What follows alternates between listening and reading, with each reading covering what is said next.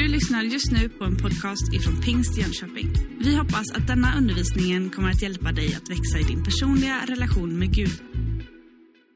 Det känns väldigt roligt att vara här. Och eh, som sagt, eh, jag jobbar i Pingstkyrkan i Huskvarna. Och eh, jag är, ju, jag är ju ganska van att vara i den här lokalen. Jag är ju här, tror jag, det är nog nästan varje vecka som jag är här och har möten och samlingar på olika sätt och vis. Så att, eh, det känns väldigt vant att röra sig här. Men eh, att fira gudstjänst en söndag förmiddag, det har jag inte gjort så ofta, så det känns lite extra roligt. Och våra församlingar, ja, vi tillhör ju samma rike, vi tillhör samma samfund och vi, vi har ju väldigt mycket gemensam historia också, vilket känns väldigt värdefullt. Och vet ni, nästa år då fyller vi 100 år i Huskvarna. Så då ska vi fira lite grann faktiskt. Eh, så att eh, det finns några möjligheter för er, ja just det, att vara med och, och dela glädjen med oss eh, nästa år. Men det får vi återkomma till. Och Sök stadens bästa, det är eh, temat för den här månaden här i Jönköping. Och eh, jag tog mig tid och lyssnade förstås på er pastor Markus eh, start utav den här serien. För det är bra att man liksom vet vad som har sagts tidigare. Och det var en riktigt god inledning, en sån här inspirerande, uppmuntrande uppmaning att vara med och välsigna staden. Att göra staden till en bra plats att bo på. Och så skulle jag vilja säga att, eh, eh, att vi tillsammans som Guds folk ska göra den här staden, den här kommunen till en, en bra plats, en, en plats som det är lätt att bli frälst på. Det liksom är att söka stadens bästa för mig. Att eh, det ska vara en plats som är känd för att är man där, då är det lätt att hitta Gud. Det är det vi längtar efter. Det är den typen av stad som eh, vi vill ha. Och texten som eh, lästes förra söndagen och som ligger till grund för den här eh, predikoserien, den är från Jeremia 29. Och där står det så här i den sjunde versen. Och sök den stads bästa dit jag har fört er i fångenskap och be för den till Herren. När det går väl för den så går det också väl för er. Jeremia skriver till dem som är bortförda i fångenskap. De är i exil, borta ifrån sitt land, det, det heliga eh, landet. Och han eh, han, han vill uppmuntra dem och så därför så skriver han på det här sättet. Och jag skulle vilja säga att det finns faktiskt paralleller eh, mellan vår tid och de omständigheter som vi eh, lever under. Eh, och eh, när vi jämför med hur det var för det judiska folket där i exilen i Babylonien. Det finns eh, paralleller. Därför att vi kan exempelvis tänka så här. Vi idag, just nu, så lever vi i ett samhälle och i en kultur som i många avseenden är främmande för hur Gud tänkte att det skulle vara. Och så var det för de, den eh, judiska befolkningen, det judiska folket som hade förts bort. De hamnade in i någonting som var annorlunda och som inte var det som Gud hade tänkt. Det här bortförandet utav människorna, det, det, det skedde i flera steg. Och när man läser i Daniels bok så berättar det om eh, eh, att kungen i Babel, Nebukadnessar, han, han eh, började bland annat med att hämta några unga judiska män ifrån inflytelserika familjer för att de skulle tas ifrån Jerusalem till eh, Babylonien, till Babel och så skulle de växa upp vid hovet där. Och målsättningen, motivet till att varför man gjorde på det här sättet, det var att påverka de här unga männen som med största sannolikhet skulle bli liksom ledande personligheter bland det judiska folket så småningom. Eh, därför att de kom ju från de rätta familjerna. Och det var killar som var e- lite extra begåvade, som man trodde på så att säga. De plockade man iväg till, till Babel för att de skulle påverkas utav eh, babylonisk kultur och tänkesätt. Man ville så att säga förändra deras identitet. Man ville påverka dem och, så att de började liksom tänka och fungera på ett annorlunda sätt än vad som var Guds avsikt. Och de här, de här killarna som han plockade därifrån, de fick ju först och främst nya namn. Daniel, som vi känner mest, han eh, fick namnet Beltesassar. Och de andra tre killarna, de eh, tror jag vi är mest bekanta med vid deras babyloniska namn. Sadrak, Mesak och Abednego. Men de hette ju egentligen Hananja, Misael och Asarja. Men de kom dit till hovet, fick nya namn. Och i, det judiska, i den judiska kulturen så var namnet eh, väldigt viktigt. Det sa någonting om identiteten, eh, namnet. Och nu ville man förändra alltså deras personlighet nästan, deras identitet, genom att bland annat ge dem nya namn. Jag vet, vet, inte hur du har gjort, ifall du har fått barn någon gång, om du har funderat, vad ska det här barnet få för namn? Är det några föräldrar här som har tänkt igenom väldigt noga och tänkt att det här namnet som vi ger, det ska säga någonting om den här personen framöver? Jag vet inte, när, eh, jag och min fru vi har, vi har tre barn och de är väldigt vuxna nu. Eh, men de två första, de, eh, eller den första killen, han liksom, eh, där bollar man namn och så vidare och han fick heta Simon. Och det var inte så liksom jättemycket liksom tanke bakom det hela, varför han skulle heta Simon, men det är ett bra namn. Det betyder att, eh, det är den, att, att den av Gud bönhörde. Så det, det är ett bra namn. När, när vi fick en dotter sen som nummer två, då var det faktiskt att då tyckte jag hon ska ha ett namn som, som på något sätt säger lite grann om vad hon ska vara. Och då, då tyckte jag att, eh, då kom vi överens om, menar jag, eh, att då kom vi överens om att hon ska heta Alexandra. Därför att, som jag sa, ingen ska kunna liksom sätta sig på henne. Hon ska kunna bli det hon det Gud har tänkt att hon ska vara. Och då skulle namnet vara Alexandra, lite härskarinna sådär va. Och eh, min svärson han har synpunkter på varför jag gav henne det namnet. Men han har bara att hantera den situationen. Nej då, det är inte så farligt. Och sen fick vi en tre, eh, ett tredje barn också, en kille som heter Elias. Därför att eh, jag tycker om Elia. Elias, han, han är den här eh, personen som liksom träder fram. En profetisk röst. Vi behöver profetiska röster. Vi behöver människor som är modiga eh, och, och liksom vågar stå upp för sin tro. Och visst var det så att i, i, i söndagsskolan idag så ska man prata just om Elia. Eh, just det här att våga vara modig. Precis det som vi hörde alldeles nyss här i sången. Och precis som det handlar om för de här fyra judiska unga killarna som kommer in i en miljö som är fullständigt annorlunda än vad de har växt upp i. Och när de kommer dit så får de nya namn. Och så kommer man och så serverar man dem, eh, billigt talat, ett, ett festbord utav läckerheter att ta för sig. Och I Daniels bok så står det om att man framförallt ville ge dem riktigt härlig mat. Utav all liksom sån här lyxmat man kan tänka sig. För att de skulle växa och bli riktigt eh, vackra och starka. Och då har vi historien där om hur Daniel säger, nej men, nej men vi vill inte ha den här maten. Vi vill, vi vill hålla oss till en mer vegetarisk kost och dricka vatten. Och det var ju inte därför att de var militanta veganer eller sånt där på, den, eh, på det sättet, men det, det var ju så att den här maten som serverades, så mycket av den var inte enligt den judiska eh, matregeln, om vi säger så, korser. Det var inte det. Och de var tvungna att säga nej till all form av kött för att det var inte behandlat på rätt sätt ifrån början.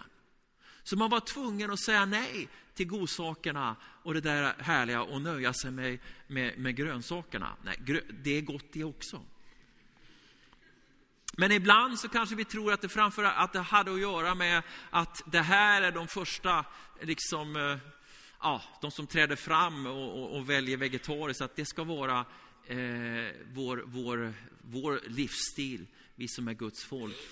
Jag tror inte egentligen att det är det det handlar om. Visst, vi ska tänka på vad vi äter, vi ska ha ett ansvar för miljön. Men för de här killarna så handlar det om att inte, att, att, att, att, att, att, att eh, offra någonting för Guds skull. Att vara lydiga deras kallelse och deras uppdrag. Att vara beredd att avstå någonting för Guds skull.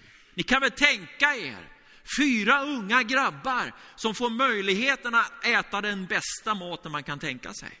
Precis välja alla läckerheter som bara går. Jag vet ju hur jag skulle ha gjort i den åldern och jag skulle ha gjort likadant idag. Jag skulle ha valt det dyraste, det godaste och det, det, det bästa. Och jag tror att de fick ett utbud av många, många andra frestelser också. Därför att där vid hovet, där fanns det precis alla möjligheter på alla områden.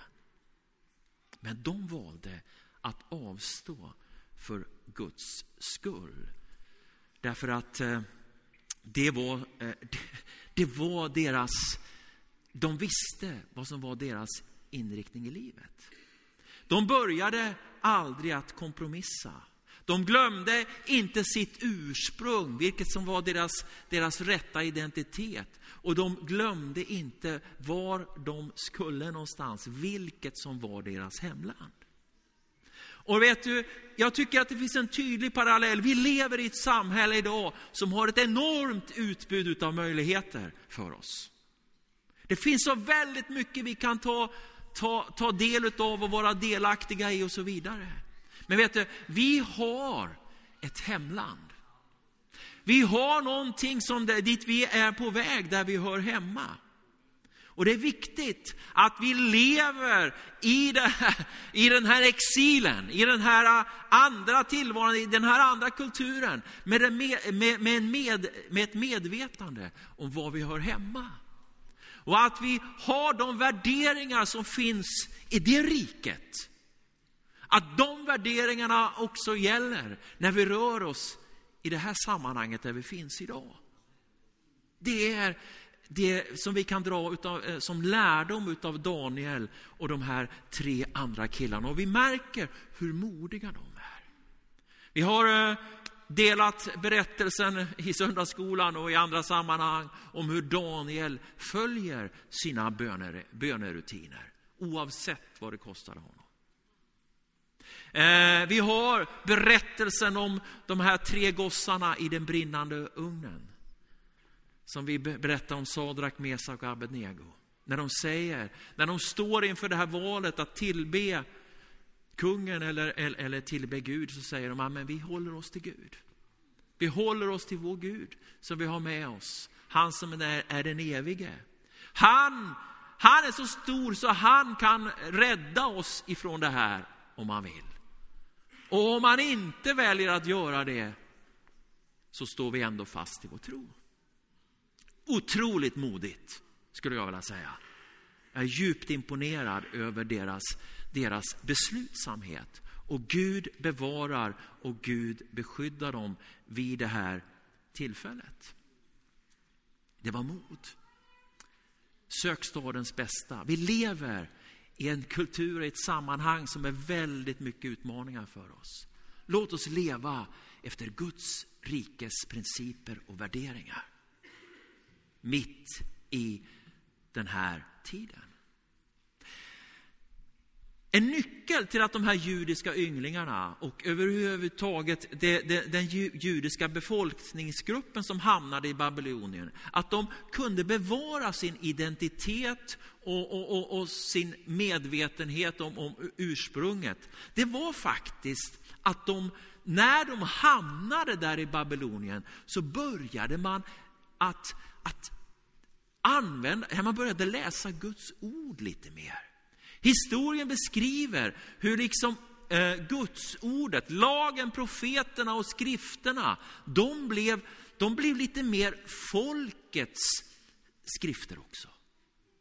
Och där i Babylonien så började, den här, började man eh, bilda synagogor, alltså ställen där man träffades för att läsa Guds ord, lyssna till Guds ord, be tillsammans och eh, ja, fira gudstjänst.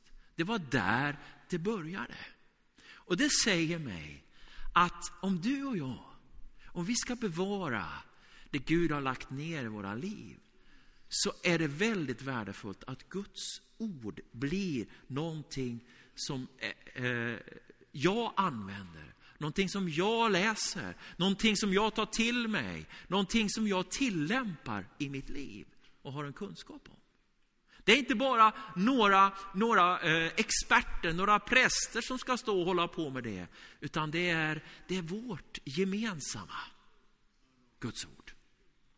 Och sen så är det så viktigt att gå till den här samlingen där man, där man firar gudstjänst. Där man får höra Guds ordet, där det utläggs, där man möts, där man upplever gemenskap. Och där i Babylonien, under pressen utifrån, så utvecklades synagogan. Det som är föregångaren till våra kyrkor och vår gemenskap. Det är ju det. Det är det vi håller på med just nu. Det började där i exilen. Och vi fortsätter här och nu enligt det mönstret. Och vet du, jag tror att det är viktigare än någonsin att vi som tror på Jesus, att vi är tillsammans. Att vi, att vi prioriterar de här tillfällena att vara i Guds hus. På Herrens dag. Den här dagen i veckan som behöver, vi behöver avsätta faktiskt för hans räkning. Jag tror på det. Jag tror att vi behöver det än mer i den stressade kultur som vi lever i idag. Så behöver en dag i veckan, söndagen, blir den, den här dagen. Jeremia 29, det är ett brev i, i, från profeten till alla som finns där i Babylonien. Vad är, vad är orsaken till att han skriver? Varför skriver han? Jo, det hade trätt fram falska profeter som, eh, som talade om att det, ni ska snabbt, ni ska snart bli befriade härifrån Babylonien. Det, bara, det handlar bara om en kort tid så är ni tillbaka i, i, i Jerusalem igen. Och det här var inte rätt. Guds plan var att, att de skulle tillbringa 70 år där. Det, ska, det var en längre tid. Och de här falska profeternas inflytande kunde ha orsakat missmod och uppgivenhet i befolkningen där, när man märker att det blir inte som de här profeterna har sagt. Och därför så skriver Jeremia det här brevet eh, till dem, kapitel 29. Sök stadens bästa, för ni kommer bli kvar där, säger han. Och då går det inte liksom att man tappar fokus och ger upp och, liksom, och börjar kanske kompromissa och tänka att ah, det är ändå ingen idé. Vi lägger av. Nej, sök stadens bästa. Eh, så att eh, går det bra för stan, då går det bra för er. Och be för den. Samtidigt så säger han där, lite längre fram i, i, eh, i eh, Jeremia, att det finns en framtid för er. Och det här kanske är nästan till de mest lästa verserna i Jeremia, Jeremia 29, den elfte versen. Då säger Herren till folket där i Babylonien genom profeten Jeremia. Jag vet väl vilka tankar jag har för er, nämligen fridens tankar och inte ofärdens, för att ge er en framtid och ett hopp. Ni ska kalla på mig och komma och be till mig, och jag ska höra er. Ni ska söka mig och ni ska också finna mig om ni söker mig av hela ert hjärta. Det var liksom budskapet. Och det budskapet skulle jag vilja säga, det är tidlöst. Det har vi uppmuntrat varandra med vid många tillfällen. Och Herren säger precis samma sak till sitt folk idag. Sök mig utav hela ert hjärta och då ska ni finna mig. Och min tanke för er, för min församling, säger Jesus, det är framtid och ett hopp. Vi behöver hopp om en framtid. I det korta perspektivet och i det långa perspektivet. Eh, de som fanns där i Babylonien, folket där, hade de förlorat sitt hopp så hade, så hade faktiskt förmodligen det inneburit att den judiska populationen hade tappat sin identitet. Men vi behöver bevara hoppet om en framtid, eller hur? Det finns en, eh, en, en eh, ska vi säga, profan ledare som sa så här, det viktigaste som en eh, ledare har att ge till sitt folk, det är att ge dem hopp. Vet ni vem det var? Det var Napoleon Bonaparte som sa så. Det var bra sagt, men han, gjorde väl en del andra lite grejer som inte var jättebra. Men just det där med hoppet, det är så viktigt. Och Gud vill att vi ska ha hopp på framtiden. Och vi har det mest starka, det mest underbara hoppet som, som kan tänkas. Därför att det finns en evighet förberedd för oss. Himmelen, Gudsriket i sin fulländning väntar vi på. Men det är inte ett hopp som passiviserar oss just nu, utan det är ett hopp som motiverar oss just nu att söka stadens bästa, att se till eh, det lokala bästa, men också, precis som den här församlingen gör på ett så underbart sätt, att se till, eh, ha ett globalt perspektiv och vilja vara med och hjälpa. Fantastiskt med den här filmen, eller hur? Jag, är, jag, har inte tagit mig tid och tittat på den än, men jag ser fram emot att ta del av den. Jag tror att det kommer bli en uppmuntran för, för hela vår rörelse. Men inte med, först och främst för församlingen här, för det fantastiska arbete som ni gör, bland annat i detta. Men jag vet att ert, ert eh, så att säga, internationella arbete, det är, det, är ju, det är ju bredare än så. Vi väntar alltså en, en, en, en spännande framtid. Vi har ett härligt hopp. Och vilken, vilken attityd och vilket förhållningssätt ska vi då ha? Ska vi då ha? Ja, vi ska söka stadens bästa. Och Daniel, han är ju verkligen ett föredöme. Han kom ju in och blev en ledande personlighet, liksom i, i, i, i, landets, eh, eh, bland landets styrande, i, i regeringsmakten. Och eh, en kristen livsstil, det handlar inte om att vi ska isolera oss, utan att vi ska finnas med mitt i sammanhangen och vara med och påverka. Precis som eh, Markus citerade Jesus förra söndagen och sa, att leva i världen men inte av världen.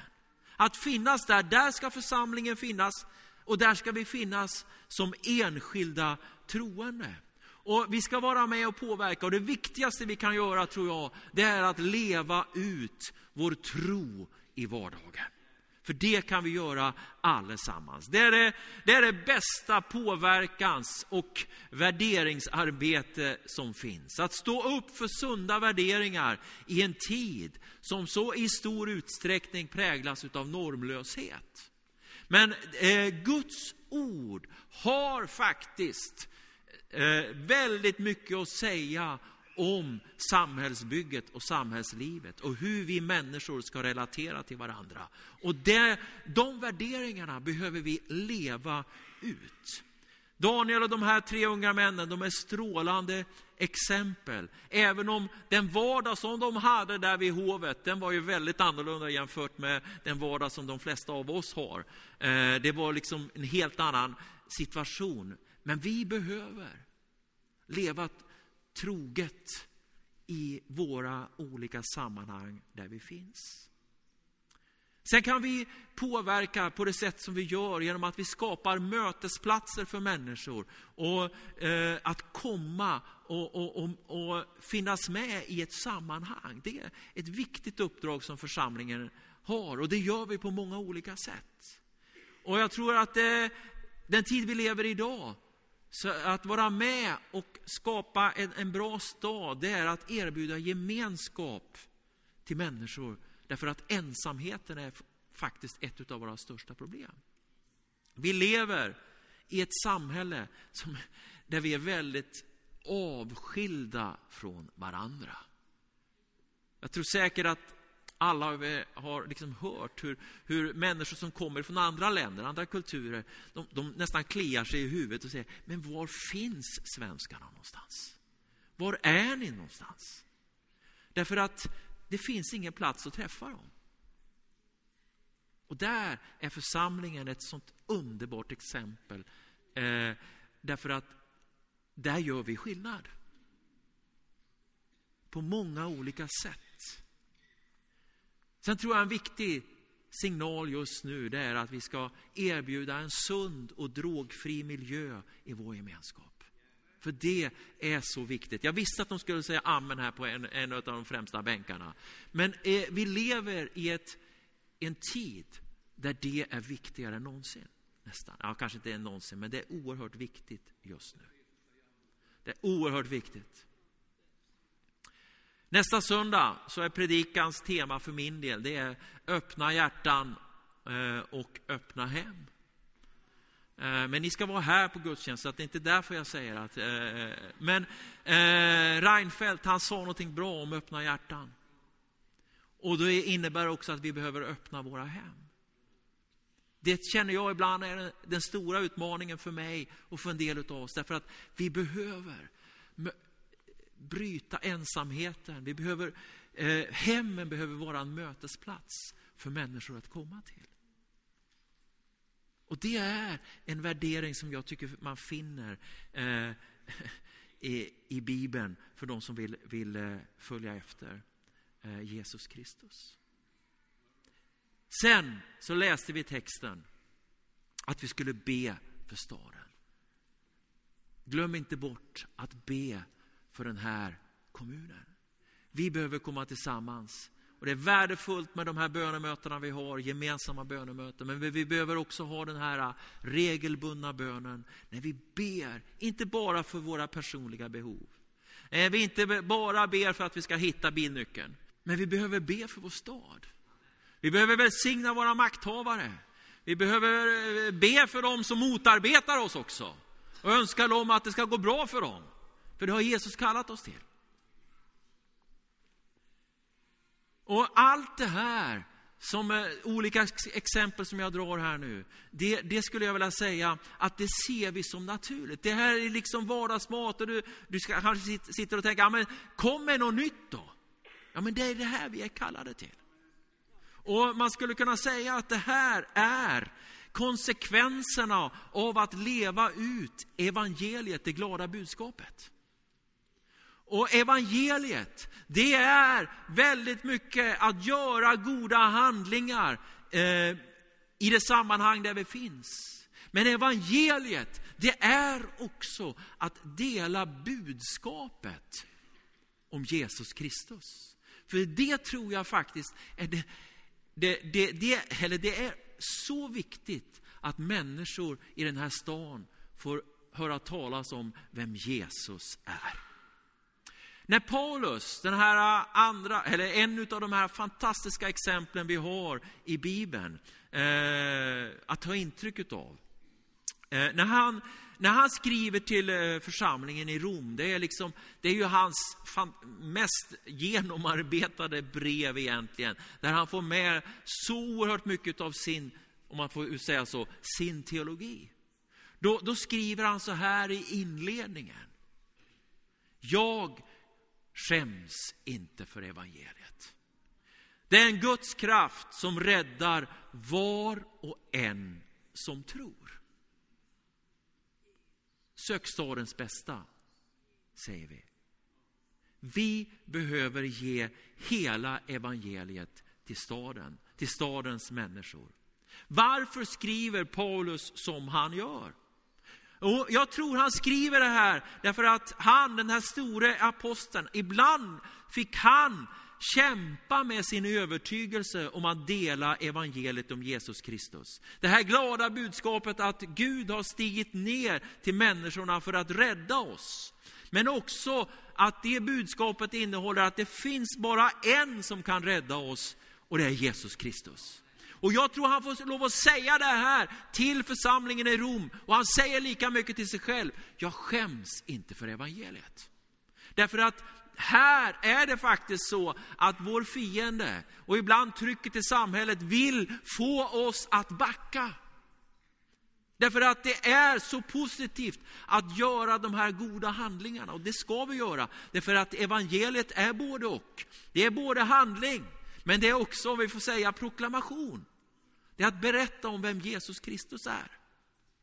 Och eh, när man läser igenom i Apostlagärningarna så, så ser man där att tre gånger får Paulus den här, den här uppmaningen ifrån Gud, den här hälsningen ifrån Gud. Tre gånger säger Gud till honom på olika sätt, var inte rädd. Och det är lite speciellt, det är lite signifikativt.